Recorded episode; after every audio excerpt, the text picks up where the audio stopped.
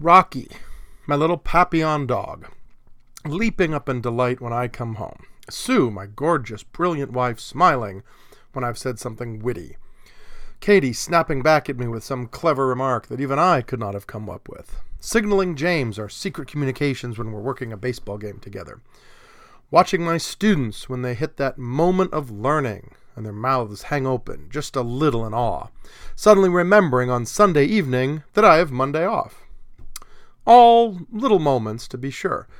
And I'd be lying if my sources of joy didn't also include receiving California Educator of the Year in 2028, or leading my team to the CIF football playoffs for the first time in school history, being published for the first, second, third, and now fourth times, or celebrating my many anniversaries. But how often do those moments come?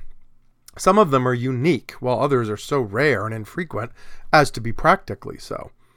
And moments like getting married, which for me is forever and will be a unique event unless Sue and I divorce so we can remarry each other again, or having your first child are decidedly one time moments. Yes, they're undoubtedly joyful moments, but again, they don't come often. So, what is my point? I'm glad you asked. My point is as follows Imagine joy as some substance, some measurable quality like coffee or three quarters inch carpenter's nails. And moments like getting married or having a child are gallons of coffee or barrels of nails. They're very joyful, is my point. And coming home to Rocky, bouncing in ecstasy, is a cup of coffee or a handful of nails. Still a fun thing, but nothing in comparison. Stay with me now. I come home to Rocky at least five times a week, sometimes more. That's maybe 20, 25 times a month, maybe 250 times a year, and so on. That's a lot of cups of coffee. If joy is additive like that, then maybe we're thinking about joyful moments all wrong.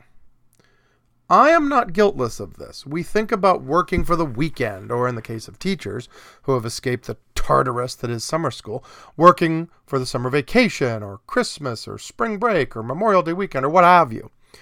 We buy tickets to Disneyland so we can have fun there. Now, don't get me wrong. I'm actually a big Disneyland fan, not quite to the level of season passes, but I do like that place. Oh, side note. I suppose a person could say that Walt Disney wasn't always the perfect American, what with some racist opinions and with a degree of commodification of childhood. One could say that his vision of America and of its past is romanticized to the point of ludicrousness. One could say the near fetishization of the mouse has reached unhealthy proportions. One could say all this, and I would have a difficult time refuting any of it. But it's Disneyland with Tinker Bell flying across the sky during the fireworks show with Chip and Dale in their Rescue Rangers garb with the Haunted Mansion tombstones and their terrible puns. Disneyland! Just for a day, let go of the admitted blemishes on the man, his company, and the nation, and just have fun on the teacups. Okay, bad example. No one has fun on the teacups, but you know what I mean. A day at Disneyland is joyous. But how often can you go there? As fun as Disneyland is, it's not a daily thing, no more than getting married or having a baby or winning the championship. Undoubtedly joyful, but rare. Your best bet for joy and happiness, it seems to me, is in the frequent, the daily, the ordinary, the mundane, that which happens every day. Going out to dinner with my wife is fun but rare and getting rarer these days, but let's not get into that right now. Seeing her smile is much more frequent. There, I submit to you, boys and girls, is where joy truly lies. In the moments that happen over and over, the so called mundane stuff, finding a matched pair of socks, getting the toast to come out just right, holding hands with someone you love, going to work, and saying hello to a colleague. The little moments. Because there are so many of them. Finding the joy in the small moments will, it seems to me, result in a happier life than waiting for the e ticket attractions to open up. Another Disneyland reference to those of you who went to the park before June of 1982. See, they used to have these ride tickets A for the least popular rides, B for the more popular, C for the most popular. As they added more and more attractions, the ticket levels increased until they reached E level for the biggies. Now, in 1971, When Magic Mountain opened up, which coincidentally is adjacent to the high school where I work, Disneyland found that Magic Mountain's system, whereby admission granted a guest unlimited access to all rides, was making their own system antiquated.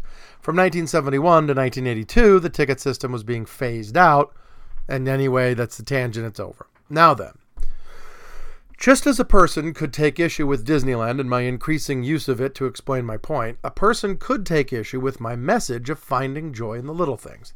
It's trite, I hear you say. It sounds like something you'd find in a fortune cookie from a suspect Chinese food place like Panda Express. It's also not as easy as it sounds. What about people suffering from depression? One of, if not the worst thing one can say to someone who is having difficulty finding their happiness is to simply be happy. It's denying them the difficulty of their struggle. It's implying that depression doesn't have to be that issue. I'm just using that as an example of something that might make it difficult for a person to follow my advice. Is somehow not real, that it is something in one's head and which can be easily handled, as if a person suffering depression hasn't already thought, I'll just be happy. I'm quite sensitive to that for deeper reasons than I care to elucidate at this time. Depression, anxiety, deep personal tragedy, trauma, extraordinary struggles of life, all these are indeed real and can be debilitating. These fellow passengers on the Big Blue Marble who are unlucky enough to have issue, issues such as these cannot shrug them off easily. They are in serious and challenging struggles with themselves and their own psyches. However, I'm still going to return to my original point, which was never that being happy is easy it wasn't what I intended to say, or nor even what I said for that matter. What I meant, and what I hope I said, was that I feel we tend to look for joy in the special moments, ones which happen rarely, if at all. We assume that joy will come tomorrow, or if we buy something, or if we go somewhere, or if we meet someone. Furthermore, I am not advocating a total lack of ambition, being satisfied with what one has and where one is being satisfied, finding joy aren't the same things. What I am saying, and I submit that this is equally true for princesses and paupers, for those who are stable and those who are suffering, is that joy not only can be found in the little things, but that it is in the little things where we must look.